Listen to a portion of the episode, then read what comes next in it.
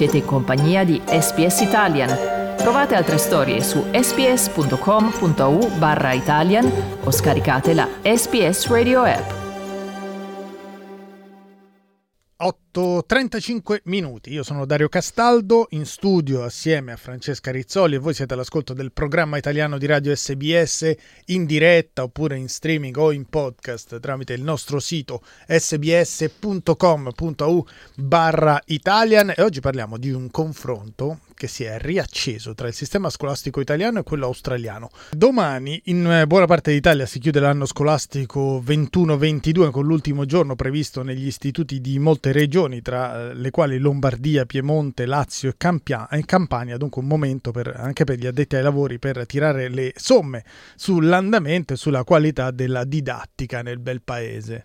E su questo argomento si sta discutendo sui forum degli italiani d'Australia anche per via di una articolo apparso nei giorni scorsi sul sito del Fatto Quotidiano e nel quale si mettevano a confronto il sistema scolastico italiano e quello australiano dal titolo Italia versus Australia, due scuole agli, antito- agli antipodi. Li ho messe a confronto, ecco le lezioni da trarre. Ebbene, oggi vogliamo parlare proprio con voi delle differenze che avete riscontrato nei sistemi scolastici dei due paesi, sia dal punto di vista dei principi e delle impostazioni, sia da quello dei eh, risultati, insomma, del grado di preparazione cosiddetta culturale, sia del grado di preparazione alla vita lavorativa. Le linee sono aperte al 1300 799 626, ma per aprire il dibattito, per scaldare i motori, ci colleghiamo in diretta con l'estensore dell'articolo, un italiano che vive a Melbourne, Federico Marcon. Buongiorno Federico.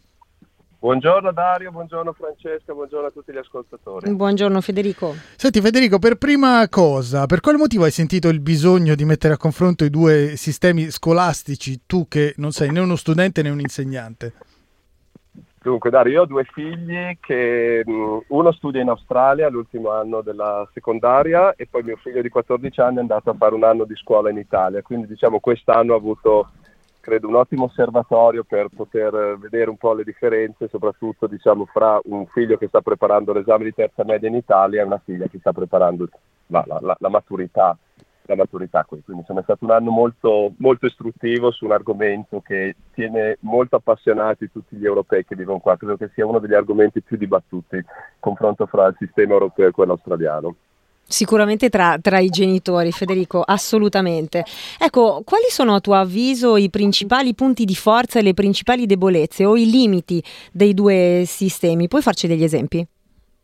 Ah, sicuramente, guarda, il, mm, di, di, esperienza vissuta. Mio figlio quando è arrivato in Italia ovviamente si è confrontato con un sistema dove eh, innanzitutto le ore passate a scuola sono generalmente più numerose, quindi si inizia prima la mattina, si finisce dopo il pomeriggio, un sistema molto più tradizionale con poche attività, chiamiamole extracurricolari, quindi primo, prima difficoltà è proprio quella di, diciamo, di star seduto al banco per, per lunghe ore. Seconda difficoltà è quella di avere compiti da fare a casa ehm, quasi tutti i giorni, il che ovviamente insomma, spiega anche il perché c'è questo stile di vita molto differente, per cui qua i ragazzi in Australia fanno un sacco di attività eh, sportive o comunque appunto di, utilizzano il tempo libero molto, in, ma- in, maniera molto più attiva rispetto a noi perché molto spesso insomma da noi ragazzi tornano a casa e hanno dei compiti da fare, ecco mio figlio un'ora, due ore al giorno di compiti più o meno più o meno ce le aveva. Poi chiaramente il sistema australiano è molto più improntato a attività fisica, sport, altre attività che da noi non, non si praticano, non si studiano, che devo dire come, come, come, genitore qua ho sempre apprezzato, insomma ho sempre apprezzato la possibilità che che facciano giardinaggio, cucina, un po' di falegnameria, anche cose di questo tipo. Eh, però ovviamente poi insomma, il numero di ore è limitato e quindi questo eh, va a discapito di alcune materie più tradizionali che invece nel sistema europeo vengono affrontate. Il mio figlio, devo dire, ha avuto uno shock piuttosto, piuttosto forte, si è reso conto che in molte materie o non, o non sapeva niente o anche tipo in matematica, che è una materia che qua crediamo si studi abbastanza approfonditamente, in realtà lui si è reso conto di essere quasi un anno indietro ecco, rispetto al programma che si fa in Italia.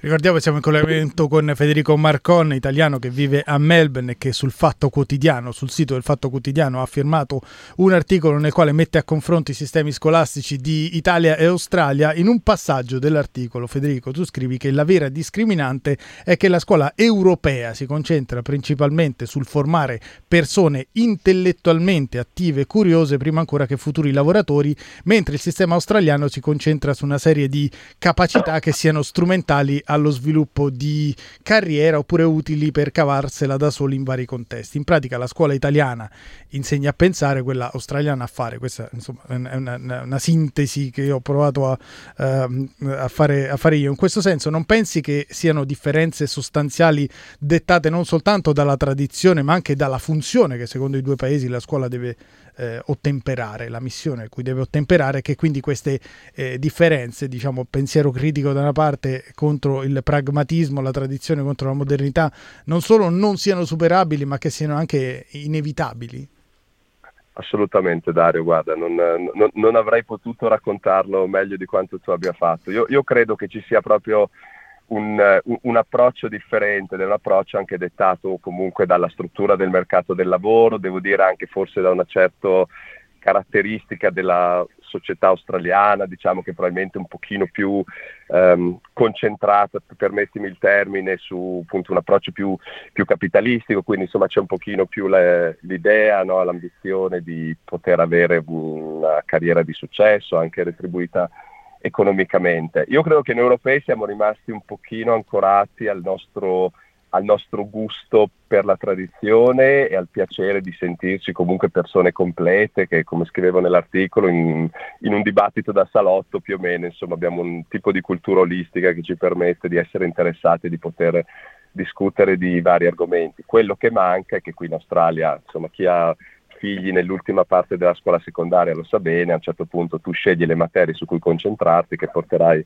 alla maturità e già lì ti indirizzi poi al tuo corso di studi eh, successivo. E come scrivevo nell'articolo poi tutto questo si riverbera poi nel, nel, sistema universitario australiano, io lavoro all'Università di Monash dove in realtà se tu vedi il ranking internazionale delle università insomma, le università australiane ehm, fanno molto bene, non solo le università australiane, le università che, di paesi che utilizzano questo tipo di sistema, le università europee eh, sono molto molto indietro, le università italiane, insomma non esiste un'università italiana nei, nelle prime 100 università del mondo. E questo devo dire, se posso anche fare un commento velocissimo, qua viviamo in un paese che attira molti studenti internazionali, l'Italia potrebbe avere da questo punto di vista delle possibilità perché comunque è un paese eh, che a molti piace, un paese anche economico dove le rette scolastiche non sono particolarmente alte, però la percentuale di studenti internazionali in Italia è molto molto bassa nonostante varie università abbiano lanciato da anni ehm, corsi in inglese per poter appunto attirare studenti stranieri, però poi quando uno guarda la competitività delle università italiane, ovviamente insomma, non, è, non, è, un paese di destinazione per studenti che poi vogliono investire sulla loro educazione. Ecco, nonostante poi sappiamo che gli italiani siano un po' anche l'eccellenza all'estero, tantissimi buoni, hanno tantissimi buoni risultati, ottengono anche insomma, posti di lavoro di prestigio, lo vediamo anche tra gli accademici, lo sappiamo, in Australia ne abbiamo tantissimi. Ecco, forse Federico, eh, un, un altro argomento che poi magari ci collega anche al secondo ospite che avremo nella seconda parte di questo tobe, che magari ehm, la vede in maniera anche un po' diversa. Magari, insomma, eh, l'ideale, il, il, diciamo, il sistema scolastico ideale vorrebbe, dovrebbe forse essere un po' un, un, bilancio tra i due, no? Quindi magari un po' più concettuale, un po' più eh, teorico, eh, mischiato un po' a quella praticità che vediamo nel, nel sistema scolastico australiano, anche perché in un contesto globale come quello di oggi, in cui la mobilità è altissima, ce lo dice anche tu, tu lavori appunto in un'università, gli studenti che arrivano dall'estero sono tanti, eh, insomma sarebbe, sarebbe, magari bello nel mondo ideale che ci fosse un po' un, un, così, un, un balance no? tra i due sistemi scolastici che si implementassero e fosse un po' un mix. Certamente, e guarda, il, il, sistema misto è sicuramente la soluzione. Io non cambierei la struttura della nostra scuola primaria, devo dire che comunque rispetto alla scuola primaria australiana credo che la nostra scuola appunto ti dia quell'orizzonte ampio ehm, che è importante per co- crearti una cultura di base, secondo me il vero problema della scuola italiana sono appunto gli ultimi due o tre anni dove non c'è questo scatto che qui è evidentissimo di preparazione al futuro diciamo, ingresso nel mondo, chiamiamolo universitario, nel mondo lavorativo per chi, per chi non continua negli studi. Poi chiaro, ci sono problemi strutturali, insomma parlavamo dell'attività sportiva, è ovvio che qua è molto più facile fare ciò per gli spazi, per le infrastrutture e tutto quanto, quindi insomma mi rendo conto che ci sono delle, delle, problematiche, però ecco, credo che noi proprio come approccio abbiamo quello che descrivevo nell'articolo, che per noi la scuola appunto è eh, una, una, fornitrice di cultura di base eh, senza avere poi quella, quello spunto, quel focus proprio sulla preparazione dei, futuri passi diciamo, di, di, carriera accademica Ma e lavorativa. Perché noi siamo leopardiani, ci piace lo studio matto e disperatissimo proprio. Ci. Ci, Secondo me i giovani di oggi non la pensano no, tanto no, così, niente, questo so, è un approccio siamo, da vecchi, Dario Castaldo, proprio, segna cioè, la tua età. Ci hanno, ci hanno, proprio, ci hanno proprio, inoculato quel, quel, principio, più si soffre e meglio, esatto, meglio è. Grazie Federico per la tua testimonianza e buona giornata. Grazie a voi, grazie a voi, buona giornata a tutti voi, grazie. Allora, 8.47 minuti, eh, restate ancora con noi prima, però ci fermiamo per una breve pausa, tra poco. 8.49 minuti di nuovo in diretta dagli studi di radio SBS per il programma italiano di questo martedì 7 giugno del 22. In studio con voi Dario Castaldo e Francesca Rizzoli. Stiamo parlando del dibattito che si è riacceso sulle differenze tra il sistema scolastico italiano e quello australiano. Tutto questo anche prendendo spunto da un articolo pubblicato sul Fatto Quotidiano e firmato da Federico Marcon che abbiamo avuto in diretta poco fa. Su questo argomento abbiamo registrato anche l'opinione di Cassandra Lenatti, una mamma italiana che vive in Australia dal 2006, che abita nelle Northern Beaches di Sydney e che è insegnante proprio in una high school. Cassandra ci ha raccontato l'esperienza dei suoi figli, dei suoi tre figli di 11 anni in una piccola scuola elementare in Italia a Caspoggio, in provincia di Sondrio, per due mesi, quando sono rimasti bloccati in Italia l'anno scorso. Ascoltiamo che cosa ci ha detto.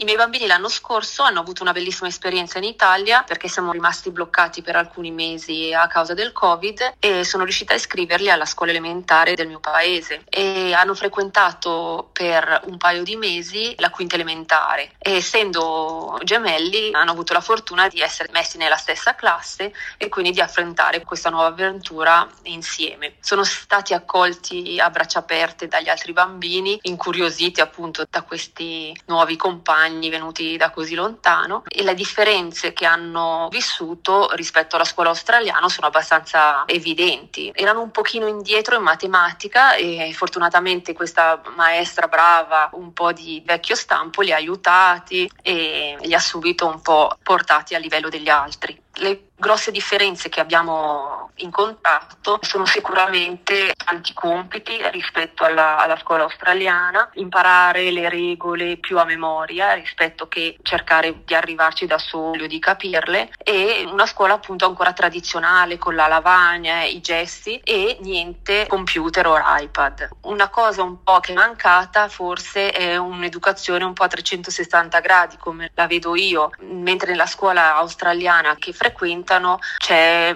un'attenzione più verso lo sport, verso il drama, la banda della scuola. In Italia manca un po' questa parte, tutto più accademico. Eh, però una bellissima esperienza che consiglio a tutti, anche perché si impara un po' di più di storia, un po' di più di geografia, cose che qui magari vengono affrontate più negli anni avanti, nelle superiori. Chiaramente una bellissima esperienza, probabilmente la, la, cosa migliore è quella proprio di provare sulla propria pelle entrambi i, i, sistemi perché chiaramente hanno aspetti positivi l'uno e aspetti positivi l'altro così come quelli, quelli, negativi. Abbiamo ascoltato l'esperienza di Cassandra Lenatti e dei suoi figli, tre di 11 anni che hanno fatto in una piccola scuola elementare in Italia, in eh, provincia di Sondrio dove sono stati per due mesi quando sono rimasti bloccati l'anno scorso durante appunto il eh, lockdown. Allora, proseguiamo con questa serie di analisi, opinioni e commenti sulle differenze tra i sistemi scolastici di Italia e Australia, collegandoci con un'altra ospite, Manuela Rispoli. Lei è una delle anime del blog Amiche di Fuso. Buongiorno Manuela, ben ritrovata. Buongiorno Dario, buongiorno Francesca. Buongiorno Ciao, Manuela. Molto bene. Senti Manuela, tu su Amiche Diffuso hai scritto proprio su questa questione, hai scritto un articolo nel quale sottolinei anche un altro aspetto, cioè che tra le differenze più evidenti c'è il fatto che molte scuole australiane sono degli istituti privati, che questo un po' finisce per stratificare la popolazione eh, scolastica, quindi crea delle sacche di studenti anche in base al reddito e alle disponibilità delle famiglie. Qual è la tua esperienza al riguardo? Beh, eh, sì, come hai detto tu è, la prima cosa che mi è saltata agli occhi, no? perché in quanto italiani la scuola pubblica per noi è un'istituzione irrinunciabile.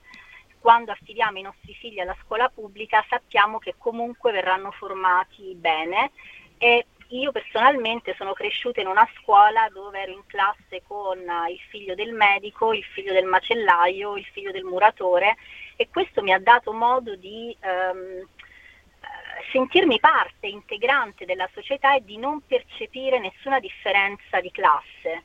E qui invece vedo che non è così, eh, perché mm, io ho scelto di mandare mio figlio grande in una high school pubblica, dove mi sto trovando tra l'altro benissimo, ma ehm, mi accorgo di essere guardata ecco, in maniera strana, eh, nel senso che è come se non mi fossi presa cura di, di, lui in qualche modo. Ecco sì, questo lo noto e mi mette un po' a disagio perché non, non essendo poi parte io di questo sistema fino in fondo, essendo qui da poco, eh, lo comprendo fino a un certo punto.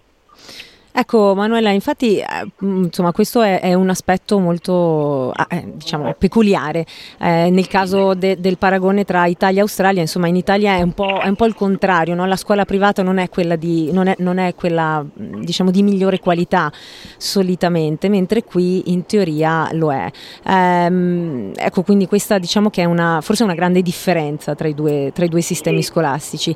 Nel tuo blog chiaramente anche tu cercavi di fare un po' un bilancio, è sempre difficile difficile e anche tu come me prima no, dicevi che sarebbe l'ideale che ci fosse un po' un sistema che è un mix eh, dei due. Ecco, mm, raccontaci un po' che cosa salvi di uno e dell'altro, che cosa bocci di uno e dell'altro. Allora, del sistema italiano mi piace che forma uh, gli individui, non, non prepara i ragazzi al lavoro, ma io ritengo che per quello ci sia l'università, uh, però in, cioè, forma le persone, ci insegna a pensare, a ragionare in maniera critica, ad approfondire, a rimanere focalizzati e disciplinati. Questo lo salvo moltissimo. Eh, boccio il fatto che ehm, ci sia poca attività sportiva. Eh, questa è una cosa che mi piace infatti moltissimo delle scuole australiane. Mi piace moltissimo che mio figlio abbia l'occasione di provare veramente qualsiasi sport ehm, e boccio della scuola australiana una cosa che non mi piace affatto è che spesso le scuole siano divise in maschili e femminili. Che è una cosa che in Italia fa ridere, infatti fa ridere, non esiste più. Io mentre parli, mi, mentre facciamo tutto questo dibattito, sto pensando che in Sud America, io riporto sempre il mio esempio, è molto più simile a quello che succede in Australia. Ed effettivamente nella mia esperienza io ho fatto un po' entrambi i percorsi e devo dire che è difficile trovare al 100% le cose positive di, di, di entrambi e cose negative. Sarebbe veramente l'ideale un mix. La coperta sembra corta. Senti Manuela, a proposito della prima mancanza, tra virgolette, del sistema scolastico australiano, nella tua percezione da mamma eh, hai un po' ceduto alla tentazione di metterci delle toppe da sola, come dire, là dove non arriva la scuola australiana provo a casa a compensare Ci in qualche modo? Oppure come dire ognuno il, il compito suo e il lavoro suo? Guarda, sì, un po' ci ho provato, nel senso che mh, mm, mio figlio fino a tutto year 7 eh, lo obbligavo praticamente a fare delle lezioni pomeridiane via FaceTime con mia nonna dall'Italia. Mamma mia. per, per integrare poi non so, la favola della buonanotte. Di, di cosa, scusa, per, per capire, cos'è, cos'è, che la nonna si concentrava allora, su, su, Foscolo e Leopardi? o... No, allora, molto grammatica, mitologia wow. e, e, storia. Mm. Avevamo, avevamo, questi tre focus però adesso, adesso mio figlio in year 8 devo dire non è possibile perché mi rendo conto che gli mettevo troppa pressione perché giustamente a, a comunque i compiti nella scuola australiana è anche diritto un po' al suo tempo, quindi diciamo che ormai mi sono abbandonata. Poi ecco l'altra cosa che ho sempre fatto è quando torniamo in Italia a Natale. Compri sussidiari e libri e te li porti no, indietro. Li no, li mando a scuola, faccio frequentare tutto il mese di gennaio la, in una scuola italiana. Ok. Quindi li fai assaporare un pochino l'esperienza italiana. Esatto, e, esatto. e, non protestano per il fatto che contemporaneamente i loro compagni di scuola australiani stanno in vacanza al mare, no? Certamente che sì, ma io sono pur sempre una mamma italiana. Giustamente, rivendichi la tua identità. Allora, Manuela Rispoli, grazie per essere stata con noi questa mattina sulle frequenze di Radio SBS per averci detto la tua in questo annoso dibattito che si crea e si ricrea costantemente sui blog, perché poi non è che finisce mai, non è nuovo, no? È lì, insomma, i genitori italo-australiani sono tanti, quindi sono sempre lì che commentano, chiedono e chiaramente si confrontano, giustamente, insomma, è, è lecito, no? Grazie a voi, grazie veramente a voi per darci questa opportunità di espressione. Allora, ringraziamo Manuela Rispoli del blog Amiche Diffuso che ci ha raccontato la sua esperienza, che ha anche tradotto in un articolo sul sito. Questa sua testimonianza ci ha portato all'ultimo minuto di questa prima ora di eh, trasmissione, nella quale ci siamo occupati di politica eh, britannica e di questo confronto a distanza tra i sistemi scolastici di Italia e Australia. Come detto, siamo al termine della prima ora, ce n'è una seconda per ascoltare la quale potete utilizzare la app SBS Radio radio, il nostro sito sbs.com.au barra Italian, i canali digitali della TV e quelli analogici se siete in ACT, Victoria o New South Wales. Nella seconda ora di trasmissione parleremo del viaggio in Indonesia del primo ministro Anthony Albanese e di molto altro ancora. Prima però la linea torna a Federico Solchi per un aggiornamento delle notizie, poi la riprendiamo come detto per rimanere insieme fino alle 10.